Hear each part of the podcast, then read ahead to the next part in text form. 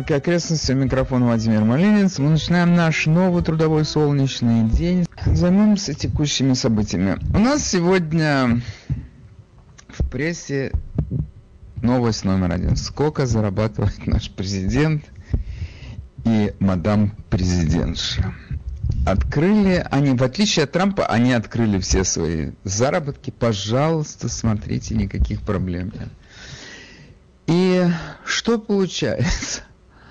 Значит, они, конечно, люди не бедные.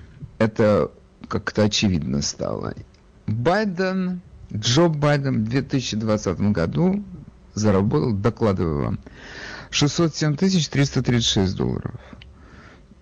Это он и мадам президентша заработали. 157 414 долларов они Э, заплатили как федеральный налог и,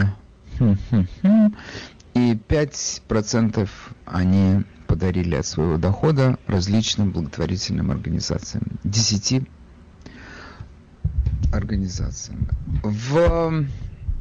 Надо сказать, что доход Байдена значительно упал по сравнению с 2019 годом, когда он заработал без 15 тысяч 1 миллион долларов. Но самыми прибыльными годами были для него годы после службы в Белом доме. Он тогда заработал в 2017 году 11 миллионов, в 2018 году 4,6 миллиона. Да, тогда его чаще приглашали на лекции. Сейчас его уже нельзя приглашать на лекции, потому что он непонятный, чем кончит, если он начнет эту лекцию. И наша первая в смысле наша вице-президент Камала Харрис, она со своим second, вторым джентльменом Дагом Эмхофом заработали 1 миллион 695 тысяч 225 долларов. Вот я вам скажу, нормальные люди хорошо зарабатывают. Даже то, что у Байдена упали немножечко налоги, но в смысле доходы, но он все равно 667 тысяч получил, согласитесь, на эти деньги в этой стране кое-как можно прожить. Можно сводить концы с концами. Ну и потом я так понимаю, что он уже в таком возрасте, когда не погуляешь, как в молодости, поэтому, наверное, у него еще остались какие-то деньги этих 15 миллионов, которые он заработал в 2017 и 2018 году. Короче говоря, концы с концами они как-то сводят. Этот а, простой рабочий парень из Делавера, как или из Пенсильвании, он родом из Пенсильвании, а жил в Делавере. Но я вам говорю, это как вот это втюхивается, вот эта мысль о том, что это простой рабочий парень. Ну, с одной стороны, он, конечно, работал, потому что тебе так просто такие деньги не дадут, ты должен участвовать, то есть целую индустрию поднять для того, чтобы такие вокруг себя завертеть такой смерть, чтобы это все вертелось и приносило деньги. И он это сделал, то есть он работяга, конечно. Хотя, с другой стороны, его, конечно, не сравнишь с тем работягой, который я не знаю, землю копает где-то, траншеи на стройплощадке или клубнику собирает. Вообще те люди, которые собирают клубнику или любые овощи и фрукты, вообще, вы можете представить, сколько раз они в час за 15 долларов нагибаются? И как у них должен, каким у них должен быть крепким седалищный нерв? Что-то невероятное. да. Ну, хорошо. Мы, в принципе, живем в плену стереотипов и имиджей совершенно искусственных. И Байден работяга, простой рабочий парень, это, конечно, один из этих липовых имиджей. Он, конечно, рабочий парень, но не очень простой. Хорошо. Дай бог здоровья. Не каждый может этим похвастаться, такой зарплатой. Теперь еще одна э, занятная новость о денежках.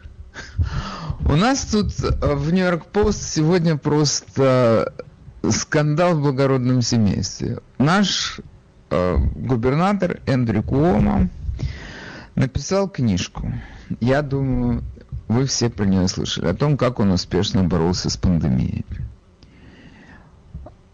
Оказывается, он за эту книжку, которая э, называется...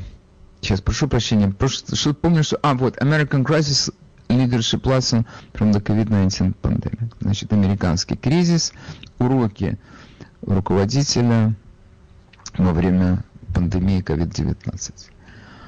он получил за эту книжку 5 миллионов долларов. Причем я умираю, хочу узнать, какой у нее тираж, потому что вначале вроде бы к ней проявили интерес, потом ее тут стали покупать и выбрасывать люди, которые пострадали от этого ковида. Хуже, чем этот, чем наш губернатор во время ковида действовал только его коллега из Нью-Джерси. Больше никто. То есть это вот есть группа людей, которые возглавляют штаты, губернаторов штатов. Там же это Гретчен Уитмер, например. И худшие результаты, чем они, никто не показал. Никто. И этот еще написал книгу о том, какой он замечательный человек. Это каким нужно быть самовлюбленным павианом для того, чтобы вот так вот себя ценить. И он за это получил 5 миллионов 120 тысяч долларов. Как, причем, смотрите, самое интересное, как он писал эту книгу, понятно, он ее не писал. Э, губернаторы не пишут книги. Им пишут другие люди, они потом там ставят свою фамилию, и иногда, иногда они могут указать фамилии этих так называемых shadow writers, тех, тех людей, которые в тени сидели и все это писали, или собирали ему материалы для этого. Ну, про это я не знаю, не видел обложку. То есть, в смысле, в руках ее не держал, поэтому я даже не знаю, он там указал других авторов или нет. Но несколько дней назад, когда впервые прозвучала цифра, сколько он заработал за эту книгу, потому что по первым сообщениям было 4 миллиона, тоже, между прочим, на дороге не валяется. И там в этой публикации я сейчас был соврать, но, по-моему, это Нью-Йорк Таймс нам сообщил эту историю. Там была масса жалоб тех людей, которые работали у него в офисе, которых заставляли участвовать в составлении этой книги. Пойди те найди документы, пойди то перепечатай, пойди это распечатай. То есть там весь этот офис писал эту книгу, собирал и писал. А он, а он значит, мудрое руководство проявлял. Но я вам должен сказать, что по нашим законам это запрещено. Ты не можешь на рабочем месте нанимать своих сотрудников, в данном случае это были сотрудники администрации штата, для того, чтобы они тебе писали твои книги, или искали для них материал, или распечатывали их, или перепечатывали их. Но там это происходило по полной программе. За что он получил, теперь выясняется, 5 миллионов 120 тысяч долларов. Ой, теперь вы мне скажите, кто из нас писатель, я или он, если он такие деньги получает, а я такие деньги не получаю. Ответ напрашивается сам собой. Но до этого он выш, э, выпустил книгу несколько лет тому назад, где он тоже написал, какой он замечательный человек. Ее продали тиражом 4000 экземпляров. Вот это уже мой тираж. Это мои, это мои показатели. Но мне за вторую книгу, я даже не хочу вслух говорить, сколько заплатили, а ему заплатили 5 миллионов 120 тысяч. Как? Как это могло быть? Как? Вот как произошло, так и произошло. Но теперь, значит, во всей этой истории на что мы должны обратить внимание? Какой тираж этой книги? И в конечном итоге, если издательство, которое его напечатало эту книжку, дало ему 5 миллионов, то что они пролетели, то что они не вернут эти деньги, это козе понятно. Еще в этой публикации, касательно его потрясающих литературных успехов, прозвучала очень интересная информация. Мы слышали историю о том, что Куома значит, занижал все эти данные о смертности в домах для престарелых, для того, чтобы остерегаясь проверки со стороны трамповской администрации, со стороны трамповского министерства здравоохранения. И там, то есть сейчас мы понимаем, что там приблизительно 16 тысяч человек погибло. И одна из причин, по которой они гибли, была в том, что люди, которые еще не полностью выздоровели, то есть они не выдержали этого двухнедельного карантина, их отправляли, по сути дела, на этот карантин, на реабилитацию, в те же самые дома для престарелых, из которых их увезли в больницу. То есть они туда привозили, их туда привозили, они продолжали заражать своих соседей. Я подчеркиваю, эта, эта картина очень упрощенная, потому что мы между собой прекрасно понимаем, что там были и другие источники заражения. Но тем не менее, это, это решение было крайне неверным, крайне. И оно стоило тысячам людей жизни. Мы не знаем, мы не можем сказать конкретно, сколько людей именно из-за этого решения погибло. Но это было плохое решение. И, значит, он скрывал это, нам говорили, от, или это мы услышали от его этой сотрудницы подчиненной Мелисы Дероса, что это якобы происходило из-за того, что боялись каких-то акций враждебных со стороны Министерства здравоохранения федерального. Сейчас высказывается другая мысль. Он боялся потерять контракт на эту книгу, он боялся потерять эти миллионы, поэтому он занижал эти цифры. И я вам должен сказать, что как по мне, то это более логичное объяснение, чем он боялся каких-то там акций со стороны Министерства здравоохранения. Министерство здравоохранения в то время, оно бы замучилось эти акции проводить по всей стране, потому что это во многих штатах была такая плохая ситуация. Но сейчас, когда высказывается это предположение, я однозначно, я в него готов поверить значительно быстрее, чем в опасность проверки со стороны Трампа. Нет, он свои денежки спасал, он спасал свой контракт. Теперь у меня вопрос, как вы думаете, какие у него шансы избраться на второй срок? Я не знаю, в этом городе у него шансы всегда есть. Теперь у нас еще одна новость. Сын Руди Джулиани будет избираться на пост губернатора. И он заявил, вы не волнуйтесь, у меня тут есть, я буду избираться от республиканской партии, у меня тут есть несколько соперников со стороны республиканцев, я их легко побью. Значит, один из этих соперников это наш конгрессмен Ли Зелдин. Я не уверен, что он его побьет. Как он его побьет? Тот все-таки работал в Конгрессе много лет. Этот э, кстати, это невероятно интересно. Где он работал? Кто он? Он сын Джулиани, это я понимаю. У него невероятно звонкая фамилия. Мы все ее слышали, мы ее запомнили на всю оставшуюся жизнь. Но папа это папа, а сын это сын. Хотя, как говорится, яйцо от курицы недалеко падает, но тем не менее, какие у него заслуги перед страной? Где он вообще работал? Чем он занимался? Он спортсмен, он играет в гольф. Это, это повод для того, чтобы стать губернатором? Оказывается, да.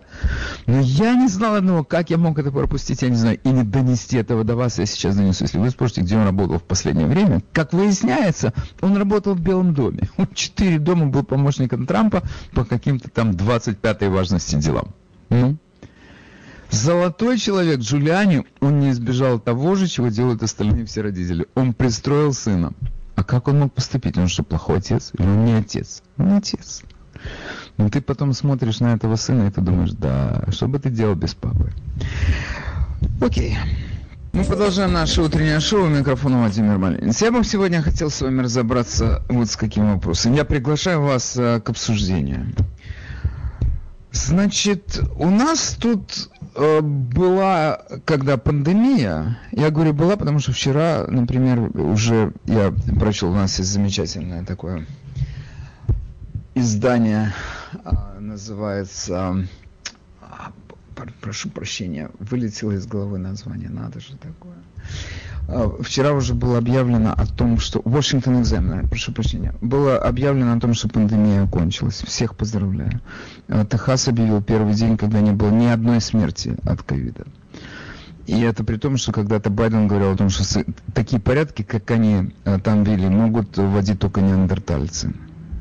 Но вот я сейчас вернулся из солнечной Флориды. Общее ощущение, что это другая страна, конечно. По какой причине? Атмосфера другая. Во-первых, не видел, сколько мы там были в разных местах, не видел ни одной вывески белой, ни одной, как нету этого там. Потом, сколько, как, если вы меня спросите, какая самая часто встречающаяся вывеска во Флориде, Help Wanted и Hire Now.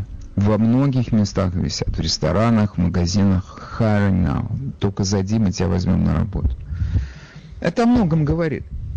И во многих штатах это большая проблема. Не могут найти людей на работу. Я здесь сам столкнулся с тем, что у меня, сейчас не буду называть характер деятельности бизнесов, но если речь идет о зарплате до 30 тысяч долларов, найти человека на это место большая проблема. Большая. И в лучшие времена было тяжело, потому что тут, я вам скажу, есть несколько факторов, которые включаются при приеме на работу. Я думаю, те люди, которые дают такие, у которых есть такие рабочие места в их собственных бизнесах, они это знают. Деньги как бы небольшие. Ты не на 30 тысяч долларов, ну, один, может быть, ты проживешь кое-как, но это будет именно кое-как. Но тем не менее, если тебе уже платят эти деньги, если ты уже работаешь в офисе, от тебя требуется дисциплина. Это, большое, это большая проблема в наши дни, дисциплина. И второе, что от тебя требуется, это, это ответственность. Ну, и третье, это что голова работала. И все это за 30 тысяч долларов, вы скажете? Потому что есть масса людей, которые дисциплинированы, ответственные и не глупые, они устраиваются на большую сумму, а ты найди вот на тридцаточку. Большие проблемы, большие. А если это еще какая-то специализация, там юридическая, медицинская, это не просто поднять, перенести. Ой, ну даже не начинайте. А у вас есть медицинская страховка? Сразу спрашивают. Какая медицинская страховка? Ты же молодой, здоровый. Теперь, значит, в некоторых штатах это до такой степени проблема, что ну, не знают, как людей на работу э, привести, и усугубляется это тем, что федеральное правительство платит 300 долларов дополнительно к твоей э, к твоему пособию, которое ты получаешь в штате по своей страховке, которую ты платил, или за тебя твой работодатель платил. Теперь, если ты прикинешь, просто ты получаешь 400 в неделю, допустим, свою безработицу, обычное пособие по безработице, плюс 300 федеральной, федеральной добавки, 700 долларов. Вот тебе эта тридцатка, которую ты так, так искал, даже больше. Зачем тебе работать? И в связи с этим действительно проблема. Но люди не идут на эти средние вот эти работы, не, где не требуется никакой особой квалификации, а требуется просто, чтобы ты не был идиотом, и чтобы ты был дисциплинированным и ответственным человеком. Ищи свищи, нет таких людей. Как выйти из этого положения? Телефон на студии 718-303-90-90. Я приглашаю к этому разговору тех людей, у которых это проблема. Как вы ее решаете? Что вы делаете? Я, в общем, понимаю, что ну, у человека небольшой бизнес. Допустим, у него там трудится 10 человек, допустим. И он сам получает, я не знаю, ну пусть он себе назначит зарплату 100 тысяч, пусть. Я не, ты, хотя у тебя бизнес 10 человек, и у тебя 100 тысяч зарплаты, это уже подозрительный бизнес. Ну, допустим, пусть 150. Значит, если тебе нужно привлечь какого-то человека на работу сейчас, снять его способие и вернуть к тебе в офис, тебе надо ему дать, ну, хотя бы 40 значит, это ты должен от себя отобрать 10 и дать ему эти 10. И тут возникает вопрос, это не многовато ли за такую работу 40 тысяч? И вот, ну что делать? Значит, сейчас у нас э, губернатор Коннектикута Нед Ламонт, он объявил вчера о том, что он будет платить бонус тысячу долларов, если ты вернешься на работу. Если ты, ну, надо соблюсти условия. Значит, ты, если ты получишь эти тысячи долларов не сразу, если ты подпишешься на работу, таких хитрованов может найтись много, а ты получишь эту, эту тысячу долларов, если ты после того, как ты проработаешь 8 недель. Иными словами, это мы можем сказать, что он как бы берет пособие по безработице, сокращает его и говорит, ты доберешься когда до какого-то рабочего места, мы тебе будем доплачивать к той зарплате, которую ты там будешь получать, 125 долларов в неделю. Это, между прочим, это неплохая эм, ну, неплохой, неплохая прибавка. Многие люди только мечтают о том, что нам на 125 долларов в неделю увеличили зарплату. Но тут получается, что ты поработаешь, потом отобрали. В общем, это ужасно. Я не знаю. Ваше мнение, как вы считаете, как выйти из этого положения? Как вернуть людей на работу? Это у нас сейчас в стране, это у нас проблема номер один. Как вернуть людей на работу? Во-первых, за, если сейчас посчитать, сколько нас разлагали приблизительно. Ну, март-апрель. Ну, я думаю, с апреля месяца прошлого года какие-то бизнесы начали вынужденно закрываться, и люди остались не дел. Это было, конечно, ужасно. И многие хотели работать, но не получилось, надо было увольняться. Правда, сразу же вбросили деньги. Я вот, это, конечно, тема для разговора, которую мы будем поднимать бесконечно долго. Кому нужно было платить, кому не нужно было платить. Почему нужно было поднимать это, почему нужно было рассылать эти чеки по 1200 долларов, или, я не помню, там уже все какие рассылали. Или э, те, к тем людям, которые сидели на пенсии получ, или получали пособие. Что в их жизни изменилось? Ничего, ровным счетом, им дали деньги. Потом, значит, э, федеральные служащие, служащие штатов, они работали. Все люди, которые работали, в их жизни ничего не изменилось. Чего вдруг? Какие деньги? Зачем? Но ты сейчас смотришь на эту ситуацию, ты понимаешь, ну они не дали экономике окончательно погибнуть, потому что люди получали эти деньги, они их тратили, то покупали, все покупали, так оно и жило, так оно, там магазины работали, какие-то компании Amazon процветала, eBay процветал, какие-то производства еще продолжали функци... функционировать. То есть как-то это, может быть, оправдывает эту щедрость наших властей. Когда, хотя, я вам должен сказать, когда последний раз этот, э, еще Трамп сказал о том, что он хочет дать 2000, в то время как Конгресс решил дать 800 долларов, это, ты уже смотрел на всю эту историю, уже мы вышли из этой, уже начали выходить из пандемии, уже люди начали приходить в себя, и Конгресс проголосовал за то, чтобы всем дать по 800 долларов. Трамп сказал, как по 800? Дайте им по 2000. И вот это вот дайте им 2000, оно меня убило. Он как не своими деньгами рассчитывался. Он не знает, что такое государственный долг. Он что, не понимал, что эти деньги, как эти деньги, откуда они возьмутся, как их будут с какой скоростью станочек должен будет крутиться, крутиться. Все это уже начнет, и это все скажется на инфляции, и это сказалось. Но, ладно, пришел Байден и все равно эти деньги дал. Не сразу, так постепенно. Каждая партия, это, я вам говорю, сейчас вот так смотришь, это, наверное, всегда было, но сейчас как-то это особенно, так очевидно, что если какой-то руководитель хочет, чтобы за него проголосовали, то он должен что-то пообещать, причем такое существенное. Вот тебе чек на тысячу долларов. Ты за меня сейчас проголосуешь, ты получишь чек на две тысячи долларов. Приготовься. Это, это самая настоящая взятка. Самая настоящая взятка. На эти деньги, иди голосуй за меня. Как это еще можно А кто за это платит? Я, допустим, за тебя не голосую, но получается, что я заплатил твоему избирателю из своего кармана. Это нехорошо. Вопрос остается прежним. Что мы делаем с, нашими, э, с нашей армией труда? Она не работает, она не хочет возвращаться на работу. Телефон на студии 718 303 90 90. Очень хочется услышать ваше мнение по поводу того, как выйти из этой тяжелейшей ситуации. Доброе утро, вы в эфире, мы вас слушаем. А, доброе утро, Вадим. Я считаю, что нужно отменить все, все, все пособия. Абсолютно, кроме стариков. Молодежь должна работать. Халяву нужно все отменить. Потому что это неправильно. Халява. Люди бегают, получают эти деньги, ничего не делают. Это неправильно. Молодые люди должны пахать а не сидеть и курить там это самое, наркотики или нюхать, или еще чем-то этим заниматься. Они должны все работать. Ну, я с вами согласен, но, э, слушайте, ну, а если кто-то, например, не хочет идти работать в магазин или официантом, ну что, все равно должен идти? Да, должен. А, пускай сидит голодный, а почему? А мы должны платить налоги, те, кто работает, для того, чтобы кормить иждивенцев. Почему все больше и больше в Америке иждивенцев? Посмотрите, люди приезжают и не работают. Они садятся там в самолет и уже знают, где им получить какие пособия, фудстемпы, все. Кто кому в Советском Союзе давал какие фудстемпы или какие-то пособия? Давайте честно, все пахали. Даже не, ну я вам хочу сказать, да. на всякий случай, вы знаете, на всякий случай в Советском Союзе я бы не приводил никаких примеров из жизни нашей жизни в Советском Союзе, потому что мы оттуда смылись, потому что там примеров хорошего было не потому очень много. Союз разрушился, но много что было хорошего, Вадим, давайте честно. Люди работали, дети учились, в школах была настоящая программа. Согласитесь? Со школой я соглашаюсь сразу же. Со школой я соглашаюсь вот, сразу. Вот, вот это правильно. если я с вами согласен. Вы мне напоминаете мою жену, клянусь вам. Если я с ней согласился, она мне говорит, вот это правильно. А мне муж тоже самое говорит. Я вам хочу сказать, я, нет, вы знаете что, одну секунду, я против да. этого подхода. Я вам объясню почему. Мне с вами занятно говорить. Вы смеетесь, я смеюсь, это хорошо. Смотрите, в Советском Союзе всех заставляли работать. Там просто приходил с тобой милиционер и гнал тебя на работу. Один из самых да, вообще самых... Таких...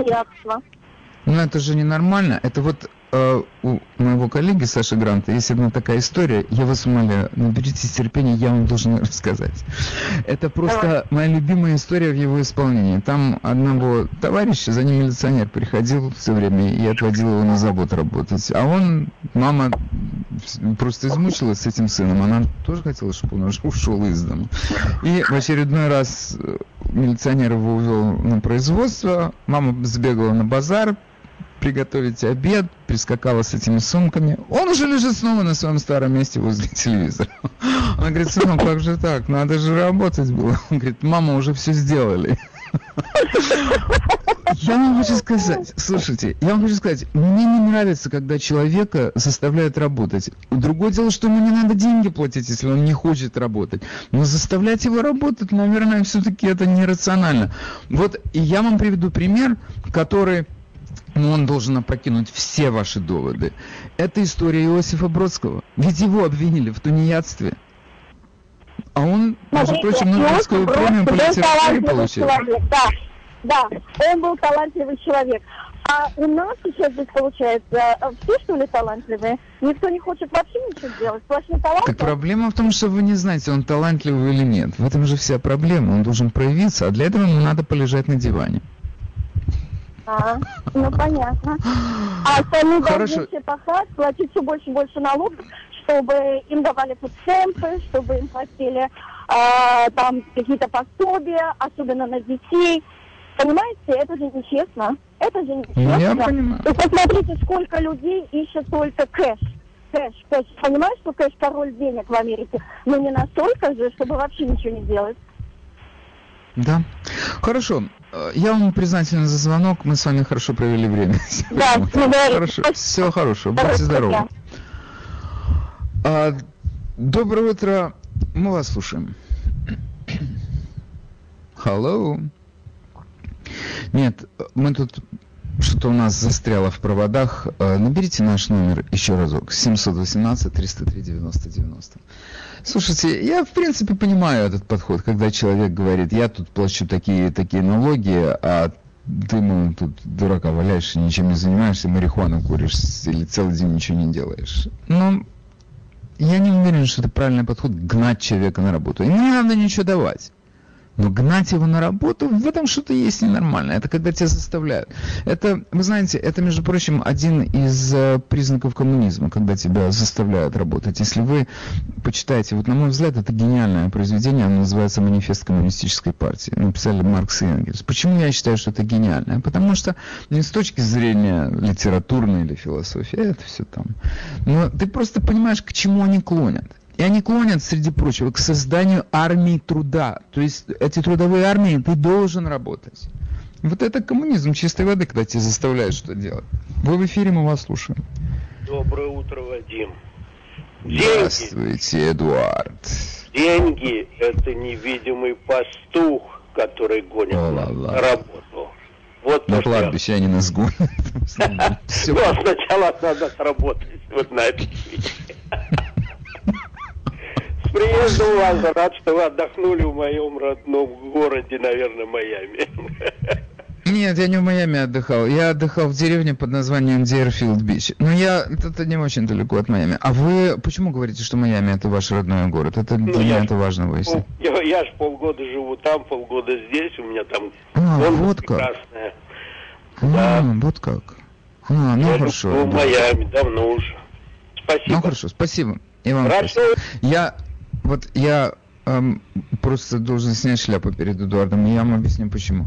Есть люди, которые говорят, мы рады, что вы вернулись. Это эгоисты, которые радуются тому, что я теперь буду их по утрам развлекать. А Эдуард сказал, я рад, что вы отдохнули. Вот этот человек, учитесь. Окей.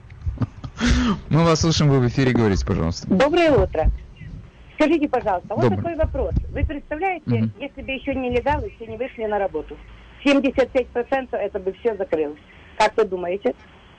Я не совсем понял. Вы имеете в виду, что они обслуживают все эти бизнес э, мелкие, да, какие-то там физические?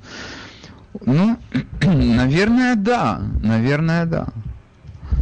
Доброе утро, вы в эфире, мы вас слушаем. Здравствуйте. Вот этот вопрос очень, конечно, интересный. Но сравнивать, вот, например, социалистический строй и капиталистический строй, это просто некорректно.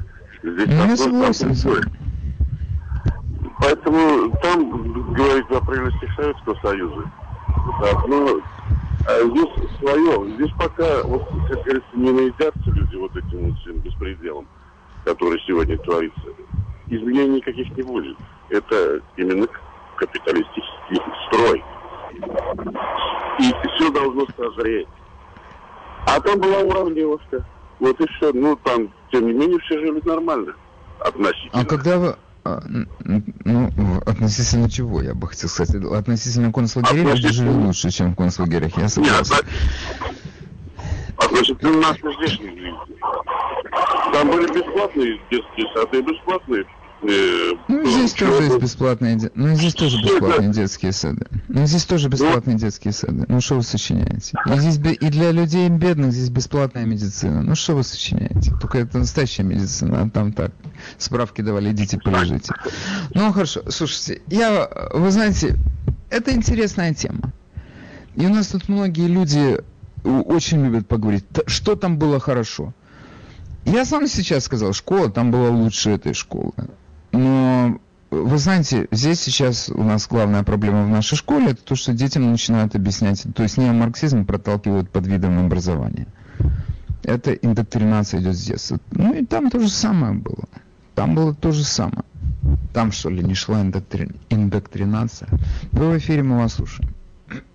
Алло, вы можете правильно Девизон радио включить без хрипов? Ничего мы не слушаем. Вы можете исправлять? Пожалуйста. Да, могу, конечно. Я сейчас исправлю, а вы идите включайте пока. Хорошо. Я лично включу. Я же тут сейчас я возьму рашпиль, чтобы оно не скрипело, и сделаю его гладким. Сейчас я возьму. Почему ко мне обращаетесь вы с этим вопросом? Чтобы оно не скрипело. Попробуйте покрутить приемник, найти позицию, где будет прием лучше. А лучше всего, наверное, уже слушать на интернете. Это как-то сейчас принято. И качество связи идеальное. Я возвращаюсь к этому разговору э, по поводу сравнения с Советским Союзом. И вот это главный момент, который я считаю, это тема для разговора, это действительно важная тема. За что людям платят деньги? Ты получаешь 500 долларов, или, ну, не 500, допустим, 400 долларов ты получаешь свое обычное пособие по безработице какое-то время. Я сейчас даже не знаю, сколько недель платят. Но потом, и еще до сентября месяца будет действовать эта программа, 300 долларов тебе будут доплачивать в неделю. Вы задумайтесь, сейчас, до сентября месяца кто-то скажет, да, сколько там осталось, время летит. Это правда. Но с другой стороны, сейчас же пляжные месяцы начинаются. Какой дурак пойдет искать работу сейчас? Если каждый человек знает, что ситуация будет только ухудшаться, и в сентябре его все равно с руками оторвут. А может быть еще, если поднатужиться, то и до октября можно натянуть. Но это ненормально, конечно. И вопрос, я, мое понимание того, что не надо людям так много платить, но с другой стороны, ты не будешь платить людям вообще, они буйствовать начнут. Это, между прочим, здесь многие люди понимают, что у нас относительно спокойно в этой стране по одной простой причине. Все сыты. Но надо отобрать у него деньги, тогда он пойдет на работу. И вы знаете, этот э, механизм нам кажется будет работать, но на самом деле он работает далеко не всегда. Второй вариант, это человек пойдет воровать, убивать и грабить. И вам это не понравится. Доброе утро, вы в эфире, мы вас слушаем. Да, доброе утро. Действительно, бабушка права. Уже два дня в машине радио не работает. Сегодня два дня, второй день. Надо менять машину, это все, что я могу сказать. Это то, что я могу со своей позиции вам порекомендовать. Я же борюсь за содержание, а не со скрипом вашего радио. Вы должны это учитывать. Такие дела. Я, наверное, вот предложил бы вам сейчас принять участие в нашем антинаучном опросе общественного мнения с двумя вопросами. Как вы считаете, что нужно делать? Отбирать вообще пособие после какого-то срока? Я все-таки считаю, что если человек, например, получает пособие по безработице, он его заработал. За него платили или он сам платил в этот фонд по безработице, и поэтому он должен получать. Сколько? Полгода? Ну, давайте скажем полгода пусть это будет при каких-то пандемических обстоятельствах год, но тут не важно сколько, важен принцип. Какое-то оговоренное время ты платил страховой фонд свой, ты получаешь свою страховку. Что делать потом? Переводить человека на велфер или не переводить его, если он работоспособный, например, если это, молод... если это мужчина до 55 лет, скажем. Даже не будем брать до 65, до 50. Это он еще бодро бегает, может что-то поднять, перенести, подать тарелку, убрать тарелку я не знаю, что еще там в магазине где-то пошустрить между полками. Человек может найти себе работу. Вот, значит, я вам предлагаю два решения на выбор. Первый. Мы продолжаем человеку платить пособие не в той, так в другой форме, или мы отказываемся ему платить вообще. Иди на какую хочешь работу, на такую иди. Значит, если мы продолжаем платить пособие, набирайте номер 888 222 11 31. Если вы считаете, что ничего не надо платить, пусть сам себе ищет кусок хлеба. 888 222 11 32. Счетчики работают. Теперь э, я, с одной стороны, понимаю, что у нас тут есть такая в этой стране традиция, когда мамаша с детьми, она может всю жизнь не работать. Она нашла себе способ, и она может не работать. Ну вы что, хотите сказать, что ей не надо платить? Ну я себе плохо представляю, чем это все кончится. То есть э, я не знаю, открою ли я для вас Америку, если я вам скажу, что очень часто и в нашей личной жизни, и в этой стране, и в других странах людях, людях, людям платят не потому, что они заслужили, а потому что так сложились обстоятельства. Какие, как угодно, какие угодно обстоятельства. Это происходит сплошь и рядом. Я вам так скажу, что мы даже нашим детям часто, часто даем то, чего они не заслуживают. Но почему? Ну, они наши дети уже. Ладно, мы на это закроем глаза. Окей, мы продолжаем разговор на тему платить, не платить людям, чтобы они вернулись на работу. Я повторяю, меня невероятно занимает мнение тех людей, э, которые сами ищут работников. Не которые ищут как бы дотянуть лето до э, конца на пляже, а именно ищут работников. И что они предлагают сегодня людям. Я, например, хотел бы знать, вот, э, ну, тут это всегдашняя проблема этой страны, медицинская страховка, включает такие предложения, например, небольшая зарплата, но при этом медицинская страховка. У нас, между прочим, в стране когда-то, если сейчас спрашивают, а как это вот вообще могло произойти, что федеральное правительство, например, всех своих служащих обеспечивает медицинской страховкой. И таким образом как бы создается такой стандарт. Вот это вот действительно качественные отношения между работодателем и работником. Вот посмотрите, что происходит с федеральными служащими. Или у них потрясающие пенсионные фонды. То есть им предоставляется возможность откладывать, добавляют, они там, одним словом, они выходят выходят на пенсию с такими почти как с другие люди с зарплатами выходят на пенсию. Как это вообще так было? Неужели у нас такое богатое государство? Ну, во-первых, оно у нас очень богатое за наш счет, поэтому оно денег особенно не считает. Но в свое время федеральное правительство давало все эти бенефиты по одной простой причине. Зарплаты были крохотными федеральным правительством, поэтому таким образом пытались компенсировать это. Но что сейчас делать работодателю, у которого тоже ограниченные возможности? Доброе утро, мы вас слушаем. А, доброе утро. Могли бы вы повторить номер доктора Лискевича? Да, конечно, я могу. Никуда не уходите. Берите карандаш и записывайте. 718 934 84 84. Набирайте этот номер и живите без боли. Вы записали? Да, 934 84 84. Да. Да, большое спасибо. Вам крупно повезло, я еще большое. не успел закрыть это объявление на экране. Всего хорошего. Спасибо. Живите без спасибо. боли. Доброе утро, вы в эфире, мы вас слушаем. Доброе утро. Я немножко работодатель, я бы хотел пролить небольшой свет на сумму зарплаты медицинскую страховку для маленьких компаний. Да. Никто не учитывает Прошу такую вас. страховку working compensation. Она достаточно большая, и не каждый может себе так легко позволить оплачивать рабочему, каждому рабочему worker compensation страховку, insurance. Потому что это очень приличная сумма и считается от дохода.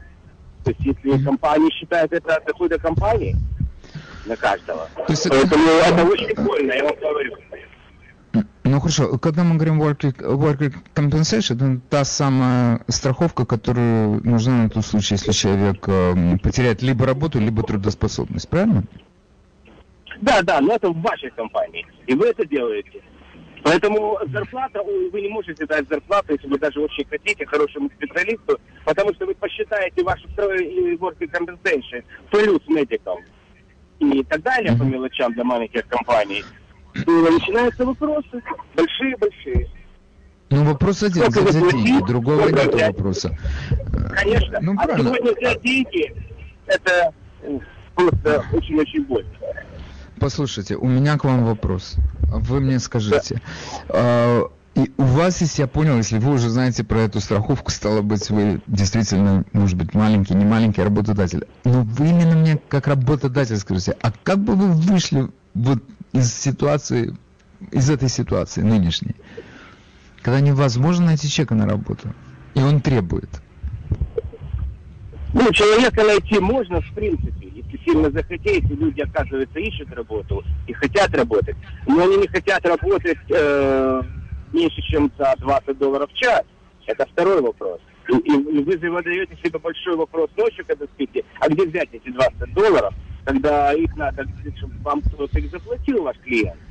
И ваши клиенты, понимают, они потеряли бизнес тоже, очень сильно, больше 50% в некоторых случаях. Ну, хорошо, а вы, ну, хорошо, слушайте, 20 долларов в час это совсем неплохая зарплата. Можно жить кое-как. Можно начать сводить с концами. Не так, как президент Байден, но можно начать. Ну хорошо, а вы мне скажите, а как, а сколько нужно еще платить э, страховку, э, этот worker, workers compensation, сколько его нужно платить, э, я не знаю, как люди платят, в неделю, в месяц, в год, сколько она стоит при такой зарплате 20 долларов? Это получается где-то 20 долларов в час, это где-то 40 тысяч в год получается, я так понимаю? Да, но вы платите не зарплаты своего человека, страховку, а вы запла- э, от дохода вашей компании, сколько вы сделали в прошлом году. И эта компания, которая вам обеспечивает working compensation, так же как liability, они считают э, прошлый год и считают это гроз, и считают это estimate. Ну дайте представление, чтобы я понял, о чем идет речь, о каких суммах идет речь. Хорошо, давайте так, я говорю, значит, при доходе, который вы официально показали доход, предположим, 40 тысяч, то вы в год уплатите 3 тысячи. Это вы. На этого человека. Я как работодатель. Я как работодатель. Да. Окей. Угу. Да. На ну, слушайте, я могу... Ну хорошо, я могу сказать этому человеку, знаешь, что тут такие у нас эти обязательства перед федеральным правительством, что я тебе буду платить не 40 тысяч, а 37, потому что три недели мне надо заплатить за страховку. Но на 37 я не найду человека. Ну, это, как говорится, как говорится, рабочие, это ваши проблемы. Хотите, чтобы я за вас работал? Значит. Я возмущен. Чуть что это мои проблемы? Это просто поразительно. Конечно. Это ваши проблемы со всех сторон. Вы приехали ну, на желтую линию, это ваша проблема. И так далее. Это правда. Я согласен. Вы мне скажите, вы работодатель, как выйти из этой ситуации? Вот сейчас вы же как-то выходите, вы же как-то выпутываетесь из этого. Ну, во-первых, э, есть много вариантов, даже которые не надо сказать по телефону. Как вы Ну, это самое интересное. Я вас умоляю, пока нас никто не слышит. Прошу вас. Ну, как Вот у меня рядом китайцев полно, никто слышит. Китайцы работают за наличные, да? Ну, где-то так. Они за натуру работают. Окей, хорошо. Ну, хорошо, я понял, спасибо. А, доброе утро, вы в эфире, мы вас слушаем. Вадим, доброе утро. Значит, я э, работал в большой компании под названием Marriott. 27 mm-hmm. лет, шеф. Mm-hmm. Мы были у... Э, э, пандемия пришла в марте, мы 8 месяцев нас отправили, было все закрыто. Да. Э, в декабре месяце нас уволили. Леоф. Mm-hmm. Тысячу человек в один день. Mm-hmm. Сейчас мы добиваемся принятия закона, встречались с законодателями, recall back to work. Mm-hmm. Вот как Но ну, обстоят в чем сейчас про... дела. Это очень интересно. Вы только объясните мне, что значит, что предполагает этот закон, какая его цель? Uh, recall back to work, что вернули всех уволенных по причине пандемии обратно на работу. Okay. В сентябре все отели, все компании открываются. Все. Ну хорошо, у меня к вам вопрос. Значит, чтобы, вы хотите, чтобы зак законодатели наши обязали Мариот, большая гостиничная сеть, чтобы они вас наняли на работу. Но мне так кажется, я себя на одну секунду ставлю на позицию директора этой гостиницы. Значит, сейчас у нас связи с Европой закрыты, туристов нет. Чего вдруг я вас буду набирать на работу, если у меня клиентуры нету? С сентября месяца все будет реопен сентября, Но это вы не... сентября. Окей, okay. знаете что, сделайте мне одолжение. Мы же не, не, наверняка этого не знаем, это ваше предположение, не более нет, того. Нет, это уже... Ну как и нет? Ну перестаньте. Ну, ну хорошо, я не буду с вами спорить. Я вам обрисовал ситуацию, которая существует на сегодняшний день. Ну хорошо, послушайте, компании. я вам послушайте, я вам искренне сочувствую, клянусь, искренне сочувствую, потому что для меня вообще потеря работы в этой стране, это как ты подхватил тяжелую болячку какую-то. Это, я с вами согласен, это, согласен. это я даже ни с чем другим, это несчастье. Потеря работы это несчастье.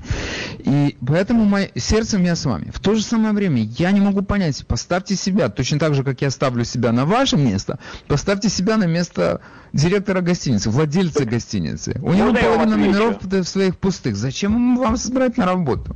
Э, я могу Конечно, ответить. можно. В сентябре они открываются официально. Уже. С сентября месяца. Они ждут нелегальных иммигрантов, мексиканцев. Вот кого они будут набирать. Это а мои доводы. Они будут Погодите. набирать людей э, за копейки. Да, за копейки. А, вот. 13-15 ну, долларов в час. Вот, вот какая система будет с сентября. А сколько получаете компании. вы штатные работники? Я вам могу сказать, я зарабатывал 140 тысяч в час. В год, в год а. 140 тысяч. Not bad at all, как у нас тут говорят в Америке. Конечно, мексиканец лучше вас. И скажите, что он делает не так, как вы. Хотя четыре штата, четыре штата приняли этот закон. Угу. А какие вот. штаты, о каких штатах идет речь? Я знаю точно, что Калифорния, в Бостоне Мэриот э, принял этот закон, законодатели. Еще в двух-трех штатах, я не могу вам назвать, я знаю, что 4-5 штатов где-то приблизительно приняли этот закон. И call back to work. Окей. Okay. Большое вам спасибо за звонок. Очень интересная информация. Всего хорошего. Я вам желаю вернуться на работу от всего сердца. Будьте здоровы. Спасибо. Доброе утро, вы в эфире, мы вас слушаем. А мне пофигу, я гуляю по улице. Ну, слушай, гуляй дальше. Что, я могу сказать? Я... Это, это сложный вопрос. Я не знаю. Сейчас в сентябре все откроется. Но я был бы счастлив, чтобы все открылось.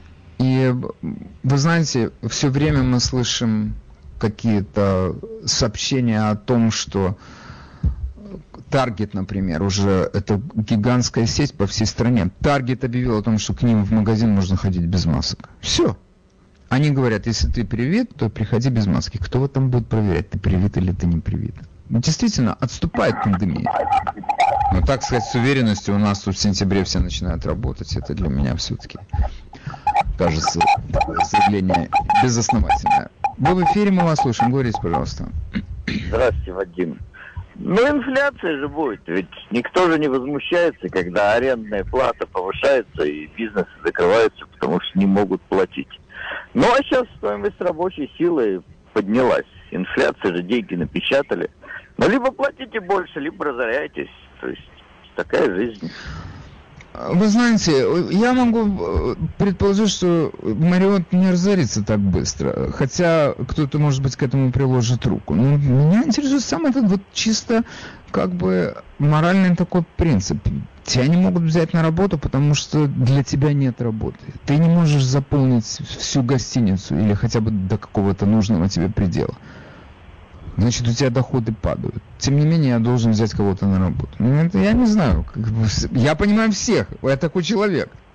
Ну, как бы это то, что у людей называется справедливость. Давайте будем по-честному. По-честному, если я заполнен, допустим, на 20% или на 30%, то я готов взять штат на 20 или на 30%. В законе это уговорен, оговорено или нет? Или всех должен забрать, кто там был в 2019 году, в сентябре месяце? Окей. Хотите что-то сказать или можно прощаться? Прощаемся. Ну все, будьте, будьте здоровы, всего хорошего. Доброе утро, вы в эфире, мы вас слушаем. Я хотел сказать для шефа из Мариота. Есть полно работы. У нас в русских ресторанах требуется шефа. Он, наверное, сидит на пособии, проблем нету. Он говорит, как бы ждет вернуться на работу. Пожалуйста, пусть Слушайте. приходит работать. Нам нужны шефы. Ну, нужны только по 140 ему не дадут. Надо три ресторана надо взять, чтобы 140 получилось. Ну, Окей. Он бедно сейчас получает пособие больше, наверное, чем мы ему предложим. Конечно. Объявление везде в русских, пожалуйста, приходите на работу, ребята. Никто не хочет работать, мы не можем найти работников. То, о чем Спасибо. я говорю. А сколько получает шеф в, в русском ресторане? Дайте мне представление. Ну, нормально получает. Долларов 200 на кеш получает. 200, 250. Что, смотря какой шеф, какой... За день или за, за неделю? За день. За день, Вадим, за день, конечно, за день. Можно У нас планка поднята в русских ресторанах для шефа. Можно неплохо жить, конечно. Начинаешь искать, я шеф, я в Мариоте. Приходят две левые руки, ничего не может делать. Come on, guys. Мы ищем работников, мы ищем работников. Спасибо большое. И вам спасибо. Будьте здоровы. Дай Бог удачи в бизнесе. Мы сегодня обсуждали вопрос, как быть? А, платить людям пособие или отправить их на работу? И И тут у нас 92%, я объявляю сейчас результаты нашего общественного, антинаучного опроса общественного мнения, 92% позвонивших считают, что не надо ничего платить, пусть идут и работают. Слушайте, это легко сказать, но мы должны исходить из того, что у нас тут в стране многое делается не из каких-то рациональных соображений или прагматичных соображений. А потому что так выгодно политикам. Какие политики тебе сейчас отменят э, пособие по безработице? Это тут же будет, моментально будет истолковано как э, проявление расизма. Потому что кто у нас тут больше всего получает пособие? Между прочим, у нас есть статистика, по которой пособие получает больше белых. Но, тем не менее, общее представление, стереотипы, они остаются в силе. И потом как-то белые получатели пособия, они, может быть, не так э, концентрированно живут, как черные, поэтому черные на себя обращают больше внимания. Но я вам говорю, белых получателей пособий хоть отбавляй в этой стране. И даже если обвинение в расизме будет безосновательным, тем не менее оно прозвучит. И никакой политик не хочет, чтобы к нему это прилипло. Никакой. Поэтому, вы знаете, у нас есть некоторые категории отдыхающих – которые гарантированно будут получать все, что они получают до конца своих дней.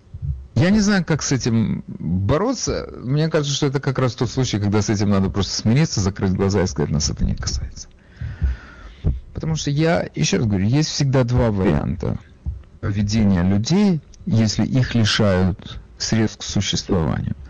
Кто-то почешет репу и пойдет работать, а кто-то почешет репу и пойдет что-нибудь украдет или ограбит кого-то. Поэтому мы все хотим, чтобы, чтобы мы жили спокойно. И таким образом мы, знаете, как это не похабно звучит, но тем не менее мы готовы платить этот откуп, эти откупные, чтобы нас не трогали, чтобы мы жили более или менее в мире. И я знаю, есть такие люди, которые готовы это довести до последних столпов, как говорил князь Мышкин. Они скажут, знаете что, если он украдет, его надо посадить в тюрьму. Мы лучше будем платить за тюрьму, чем мы будем платить пособие его мамаше. Это выход? Я не уверен, потому что если мы будем это усугублять и усугублять и усугублять, это плохо кончится. Но тут у нас есть проблемы, которые как-то поближе к нам, и мы, кажется, можем спокойно о них высказываться, потому что понимаем, что речь идет о таких же людях, как мы, с одинаковыми взглядами на жизнь, и мы друг друга поймем. И вот это сейчас прозвучало. Вот звонит человек, который просто, ну, сказать, что он в отчаянном положении. Наверное, мы можем так сказать, или близко к отчаянному. Идите, у нас есть работа, у нас в русских ресторанах мы так подняли планку, идите к нам на работу. Мы платим 200-250 баксов за рабочий день наличными. Вдумайтесь в эти слова. Наличными. Это если человек получает 50-60 тысяч в год наличными, но это, наверное, как он бы получал 90 тысяч не наличными, а чеком. При этом, и вот тут возникает эта проблема, с которой, которую мы можем с вами обсудить. Вот он здесь, ему дают как бы 90 тысяч чеком в русском ресторане, а в Мариоте ему дают 140 тысяч долларов чеком. Понятно, что для него Мариот более привлекательное место, чем русский ресторан. Но мы сами себе задаем вопрос, а ты можешь жить вообще в этой стране на 90 тысяч или на 60 тысяч наличными? На 50-60 тысяч? Ну, наверное, можно. Это уже не тридцаточка на чек, это 50 наличными. Это как 90 на чек. Но это наша проблема, с которой мы здесь все столкнулись. Народ балованный. Но если уже привыкает к хорошему, знаете, как есть такая поговорка, что к хорошему привыкнуть тяжело, а отвыкнуть очень сложно. Очень тяжело. Ты ездил на Мерседесе, а потом пересесть на Hyundai. А ну как бы такая же машина, четыре колеса, но э, тут много мелких деталей, вот их отсутствие, но он беспокоит. Мерседес все-таки лучше. Я это знаю как никто. Поэтому мы сами себя спрашиваем, ну действительно, а что тебе нужно для того, чтобы ты как бы сам себя взял в руки и сказал, я готов получать 90, а не 140. Я готов отказаться от 50. Насколько это реально? Это нереально, хочу вам сказать. Окей. И в этом проблема нашей жизни. Мы балованные. Я, друзья мои, вижу, вы звоните, но я вам так скажу. раньше надо было звонить. Сейчас передача подошла к концу. На этом я э, с вами сегодня прощаюсь. Всего хорошего.